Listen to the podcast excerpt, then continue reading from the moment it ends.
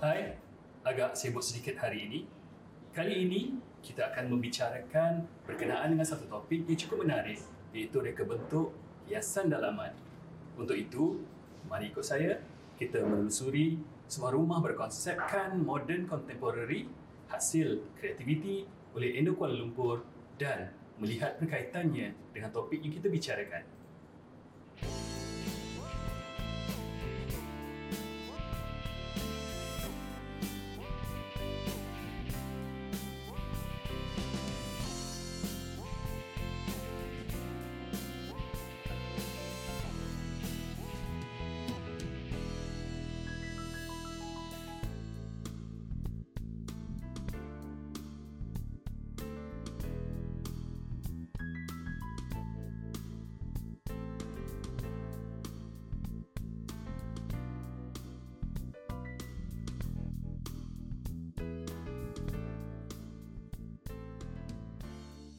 Wow, hebat kan interior rumah ini? Kita dapat lihat pelbagai jenis perabot, aksesori dan dekorasi diserikan dengan hiasan tumbuh-tumbuhan bagi meredakan visual pemerhati. Agaknya, mengapa perabot, aksesori dan tumbuh-tumbuhan hiasan ini dipertontonkan? Hal ini kerana terdapat dua jenis elemen yang mempengaruhi reka bentuk hiasan dalaman iaitu elemen buatan manusia seperti perabot dan kabinet, barangan hiasan seperti lampu, lukisan dan arca jenis bahan yang digunakan seperti simen, marmar, besi atau kayu dan jenis kain yang digunakan untuk langsir dan alas.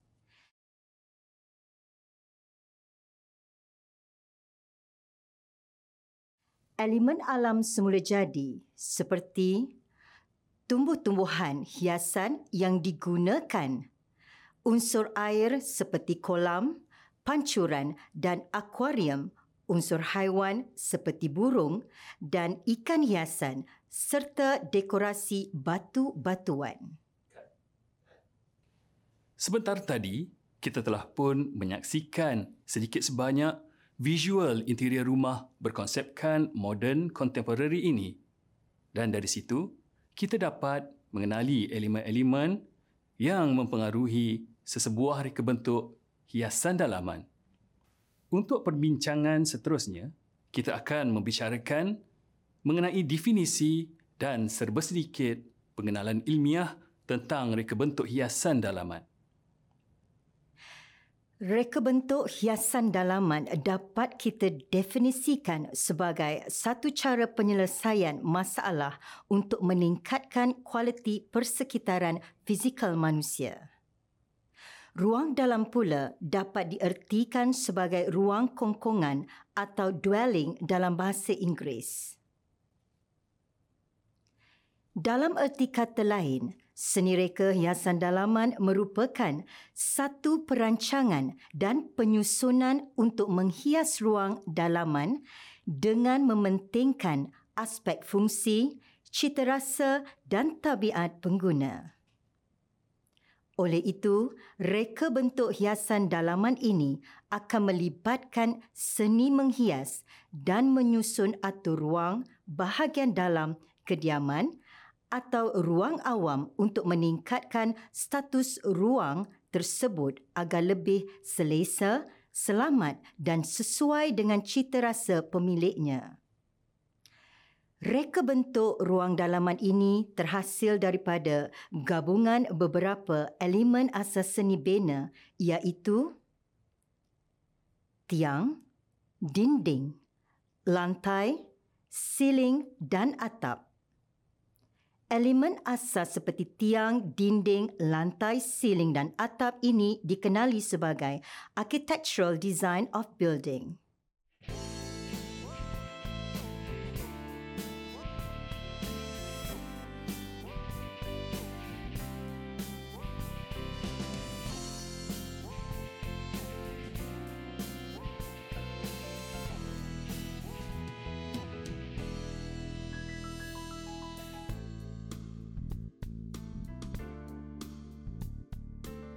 Walau bagaimanapun, keperluan asas seperti peredaran angin dan udara serta pencahayaan di dalam struktur rumah tidak berubah. Susunan dan reka letak perabot dan barang hiasan bergantung kepada jenis ruang dan skema warna yang berbeza mengikut jenis bilik atau ruang yang tertentu. Sekarang kita lihat jenis-jenis reka bentuk ruang awam atau komersial. Antaranya ialah ruang pejabat, restoran, bilik pameran, ruang lega pusat membeli belah, hotel, ruang ibadat atau tempat ibadat. Kita baru sahaja mendengar dengan panjang lebar mengenai reka bentuk hiasan dalaman. Sekarang, mari kita santai-santai melihat keunikan rumah berkonsepkan moden contemporary ini. Visual menunjukkan salah satu ruang dalam kediaman ini. Dapat dilihat kreativiti mereka bentuk dalam memanfaatkan ruang yang sederhana melalui pembahagian yang tertentu, fungsi setiap ruang dapat dibezakan. Konsep interior design bertujuan menggunakan elemen-elemen hiasan untuk mengubah dan menaikkan status ruang yang didiami termasuklah ruang anjung kediaman. Dalam konteks rumah berkonsepkan modern contemporary ini, mereka bentuk dalaman telah mengaplikasikan gaya contemporary khasnya dalam mereka bentuk dan mendekorasi ruang hiasan dalamannya. Daripada satu tanggapan ruang dalaman yang biasa, mereka bentuk dalaman telah berjaya mengubah status ruang tempat kediaman ini kepada gaya yang eksklusif dan elegan. Sesiapa sahaja yang melihatnya pasti akan terpegun dengan keunikannya. Susunan fizikal ruang dan gubahan reka letak hiasan dalaman serta aksesori yang sempurna akan memberikan kepuasan, keselesaan dan keselamatan kepada penghuninya. Kita dapat lihat sentuhan oleh mereka bentuk dalaman dalam mereka bentuk ruang dan menyusun atur kelengkapan di rumah ini telah mengambil kira keluasan ruang yang ada serta saiz perabot yang bersesuaian. Pengaplikasian yang bijak ini memperlihatkan penggunaan ruang dengan susun atur yang dirancang dengan baik. Tidak hairanlah rumah berkonsepkan moden contemporary ini perlu diberi liputan sewajarnya sebagai salah satu konsep reka bentuk hiasan dalaman yang terbaik di negara ini. Reka bentuk hiasan dalaman juga ialah berdasarkan penyelesaian masalah untuk meningkatkan kualiti persekitaran fizikal manusia. Pereka bentuk dalaman telah menterjemahkan aplikasi reka bentuk hiasan dalaman yang baik kepada kediaman ini yang menjadikannya lebih kondusif dan berkualiti untuk didiami, bukan sahaja menepati ciri-ciri ruang kediaman yang selesa, malah mampu memberi kesan yang besar terhadap kualiti kesihatan, produktiviti, psikologi dan penghuninya dalam urusan seharian. Dalam konteks ini, mereka bentuk dalaman telah merancang dan mencipta ruang dalaman yang melibatkan dan memenuhi elemen cita rasa pemilik kediaman ini sebagai manusia sama ada secara fizikal, fungsional, sosial, psikologikal dan estetik. Melalui pemerhatian ini, dapat kita katakan bahawa reka bentuk hiasan dalaman atau interior design merupakan kemajuan atau peningkatan dalam kehidupan dalaman dan ruang kerja yang biasanya melibatkan keputusan estetik dan juga praktikal atau fungsional.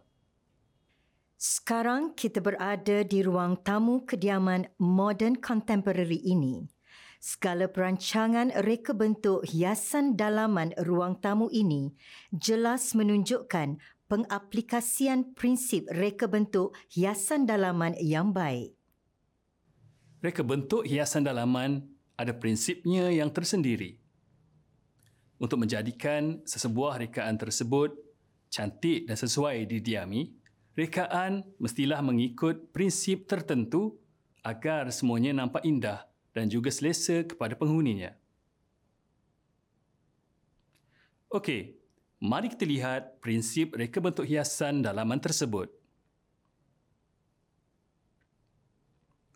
Keseimbangan bertujuan mencapai imbangan tampak dan memberi kepuasan estetik serta keselesaan kepada pengguna. Selain itu, ia juga mampu mempengaruhi bentuk ruang dan menarik perhatian orang yang melihatnya. Terdapat tiga jenis imbangan iaitu simetri. Keseimbangan simetri ini dicirikan oleh objek yang sama diulangi atau disusun atur pada posisi yang sama iaitu kedua sisi paksi menegak yang seimbang kiri dan kanannya. Kesan simetri dapat kita lihat dengan susun atur foto yang digantung pada dinding dan lampu tidur yang disusun sepadan pada kiri dan kanan katil. Dalam konteks ini, susun atur yang simetri memberi titik tumpuan yang setara terhadap visual orang yang melihatnya. Asimetri atau tidak simetri lebih tepat disebut sebagai tidak seimbang kiri dan kanan. Misalnya pada home office yang berikut, pereka bentuk dalaman dilihat tidak menyusunnya secara setara. Tetapi aplikasi keseimbangan asimetri ditunjukkan dengan kedudukan sofa pada sebelah kanan yang mengimbangi meja kerja yang terletak di sebelah. Untuk menimbulkan kesan berat visual yang sama atau mempunyai tarikan mata. Imbangan asimetri ini lebih casual dan kurang bermain dengan emosi. Imbangan asimetri membawa konsep gerakan dan membawa kepada bahagian dalaman yang lebih hidup. Berpancar atau radial berlaku apabila semua elemen reka bentuk berhiaskan titik pusat misalnya tangga spiral yang merupakan contoh yang sangat baik dari segi keseimbangan radial. Jika dilihat interaksi susun atur di antara kerusi dan built-in bench sekeliling meja makan yang terdapat pada ruang makan ini, sedikit sebanyak telah memberi kesan yang bersifat radial atau berpancar. Pereka bentuk dalaman dilihat memanfaatkan built-in bench ini sebagai storan untuk menyimpan barang. Walaupun tidak kerap digunakan dalam reka bentuk hiasan dalaman, ia dapat memberikan titik tambah yang menarik jika digunakan dengan baik dan sewajarnya. Harmoni, kombinasi atau keselarasan sesuatu susunan pengulangan sifat bahan menghasilkan kesatuan atau harmoni tampak dalam setiap elemen. Pengulangan penggunaan unsur yang sama lebih daripada satu kali di seluruh ruang dapat menghasilkan kesan harmoni. Pereka bentuk dalaman dilihat telah mengulang reka bentuk perabot yang seakan-akan sepadan terutamanya pemilihan jenis warna, tekstur pada lantai dan elemen hiasan daripada foto-foto yang dipamerkan yang akhirnya menimbulkan kesan harmoni. Untuk pengetahuan semua, kesan harmoni ini juga boleh berlaku dengan pengulangan saiz, pengulangan rupa, kesamaan nilai warna, kesamaan bahan dan kesamaan sifat bentuk. Ritma. Prinsip ritma pula berasaskan pengulangan elemen ruang. Dalam konteks rumah moden contemporary ini, elemen tersebut terdiri daripada struktur asas ruang yang kebanyakannya berbentuk empat segi, susunan dan saiz perabot yang tidak jauh berbeza antara satu sama lain. Jenis perabot dengan konsep yang sama, jenis aksesori pilihan dan warna ruang atau perabot yang sekata. Di sini, kesan ritma akan melahirkan kesinambungan irama pergerakan mata dan fikiran. Penegasan. Penegasan mampu mengelakkan kebosanan. Titik penegasan dapat diwujudkan melalui perbezaan saiz, rupa, warna dan nilai. Interior kediaman dengan ruang yang sederhana ini memerlukan perancangan susun atur yang optimum. Pada ruang dapur kediaman ini, mereka bentuk dalaman telah meletakkan mobile kitchen island pada bahagian tengah sebagai titik tumpuan untuk menjalankan kerja-kerja di dapur. Susun atur ini memberi kesan yang menonjol iaitu prinsip penegasan kepada ruang. Pada ruang tamu, Kediaman ini pula terdapat sebuah kabinet yang agak dominan. Kreativiti mereka bentuk dalaman dapat dilihat dengan cara bagaimana mereka menyembunyikan segala kabel dan suis di sebalik kabinet. Pembahagian ruang kabinet yang nampak radial akhirnya menunjulkan ruang televisyen pada bahagian tengah sebagai titik fokus. Aspek inilah disebut sebagai penegasan. Kadar banding. Kadar banding merujuk kepada unsur dalam ruang dengan mengambil kira pertimbangan objek dan ruang. Saiz, rupa dan bahan atau material, misalnya aplikasi unsur organik di ruang makan kediaman ini, visual yang kelihatan terikat dengan rupa bentuk yang geometrical mampu dilembutkan dengan unsur organik seperti dekorasi bunga-bungaan yang disertakan. Sifat kejur daripada perabot kayu diimbangi dengan kelembutan bantal dan cushion untuk keselesaan. Kontras iaitu ruang sempit dengan elemen besar, berat dan lain-lain. Susun atur hiasan dalaman di dalam rumah berkonsepkan modern contemporary ini telah mengoptimumkan ruang yang sederhana kepada pembahagian ruang mengikut fungsi tertentu tanpa meletakkan senggatan. Ruang lebih besar telah dimanfaatkan dengan susun atur perabot dan dekorasi yang lebih besar manakala ruang yang lebih kecil mendapat sentuhan yang lebih minimalis. kesatuan dan keseragaman. Prinsip ini terhasil daripada gabungan, imbangan dan harmoni serta wujud untuk mendapatkan imbangan gabungan yang tidak bercanggah atau kelihatan serabut.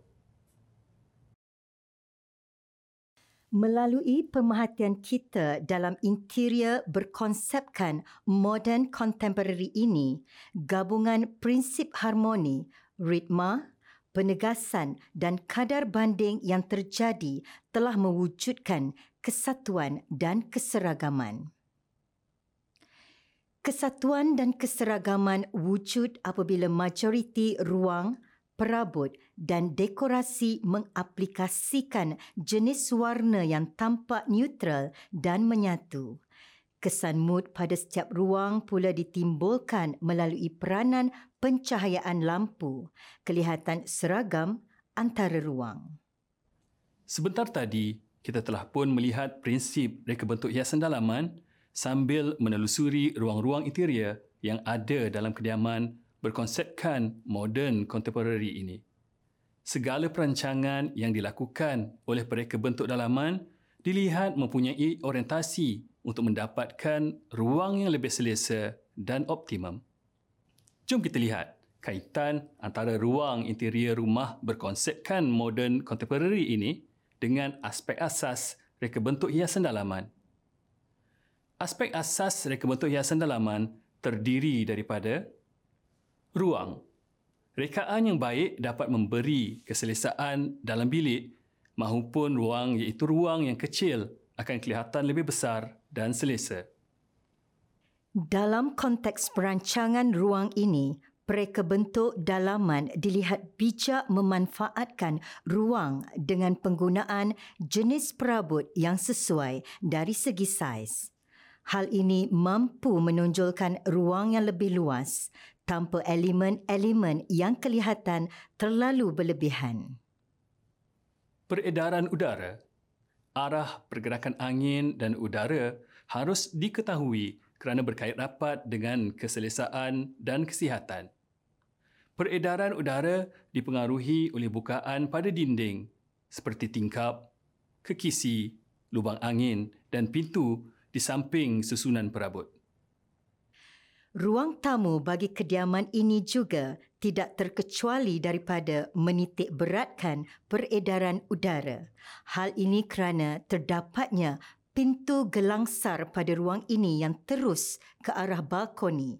Malahan susun atap perabot yang tidak menghalang pengudaraan juga turut membantu kepada ventilasi yang baik. Pencahayaan, saiz dan kedudukan pintu atau tingkap akan menentukan keadaan pencahayaan dalam bilik. Pencahayaan ini terbahagi kepada dua iaitu pencahayaan semula jadi. Pencahayaan semula jadi diperolehi daripada sinaran atau cahaya matahari. Seterusnya, pencahayaan buatan diperoleh daripada peralatan seperti lampu dan pantulan cahaya daripada cermin. Penggunaan dinding dan pintu gelangsar kaca yang bersifat lut sinar di ruang tamunya, tingkap kaca di ruang dapur dan bilik tidur bukan sahaja menghadirkan cahaya matahari sebagai pencahayaan semula jadi kepada keseluruhan ruang tetapi pencahayaan ruangnya juga dibantu oleh pencahayaan buatan daripada lampu sorot, spotlight atau track lighting, lampu bawah, downlight atau recess lights, lampu berdiri dan lampu siling. Penggunaan cermin pada ruang makan, bilik air dan meja solek pula dilihat mampu memantulkan cahaya untuk memberi kesan ilusi ruang yang lebih luas. Saiz perabot Keluasan sesuatu ruang mempengaruhi susun atur dan saiz perabot perabot yang terlalu besar tidak sesuai untuk bilik yang kecil dan begitulah sebaliknya. Susunan perabot juga boleh menentukan pembahagian ruang dalam interior. Mereka bentuk dalaman dilihat menggunakan kepakaran mereka untuk memilih jenis perabot yang sesuai dengan format bagi kebanyakan ruang dalam kediaman ini agar konsep kontemporarinya mampu membantu penghuninya memanfaatkan ruang dan bergerak dengan selesa.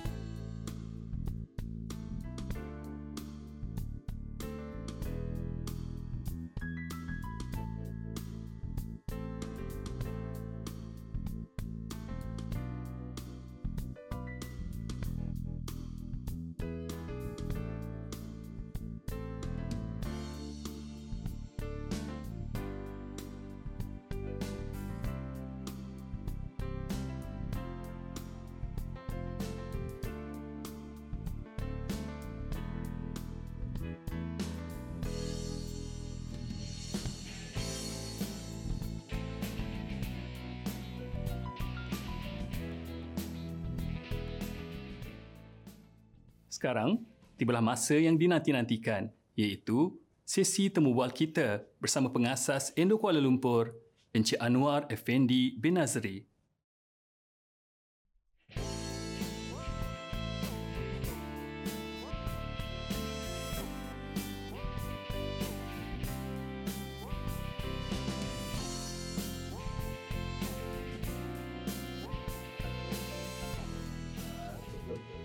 Stigma masyarakat saya betul tadi tu saya ada tanya orang tentang uh, betul dalam ni.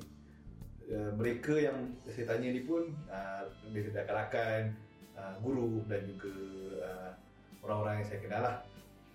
Tanggapan orang kebanyakannya uh, negatif. Dia anggap mereka bentuk dalaman ni sebagai uh, uh, secondary punya career, bukannya main career. Kenapa uh, dia orang anggap begitu? Dia orang anggap uh, reka bentuk dalaman ni macam hiasan dalaman. Hiasan dalaman bagi dia orang hanyalah uh, menghias. Maknanya ruang tu dah ada, cuma campak bunga, campak bantal, uh, pilih color cat. Uh, sebenar-benarnya uh, kami punya um, apa nama itu yang hiasan hanyalah 10% atau 5% daripada skop sebenar seorang pereka bentuk dalaman. Uh, itu yang kena rasa uh, masyarakat kena betulkanlah. Uh, kerja pereka bentuk dalaman bukanlah menghias. Menghias ni hanyalah 10% atau 5% daripada kerja yang sebenar.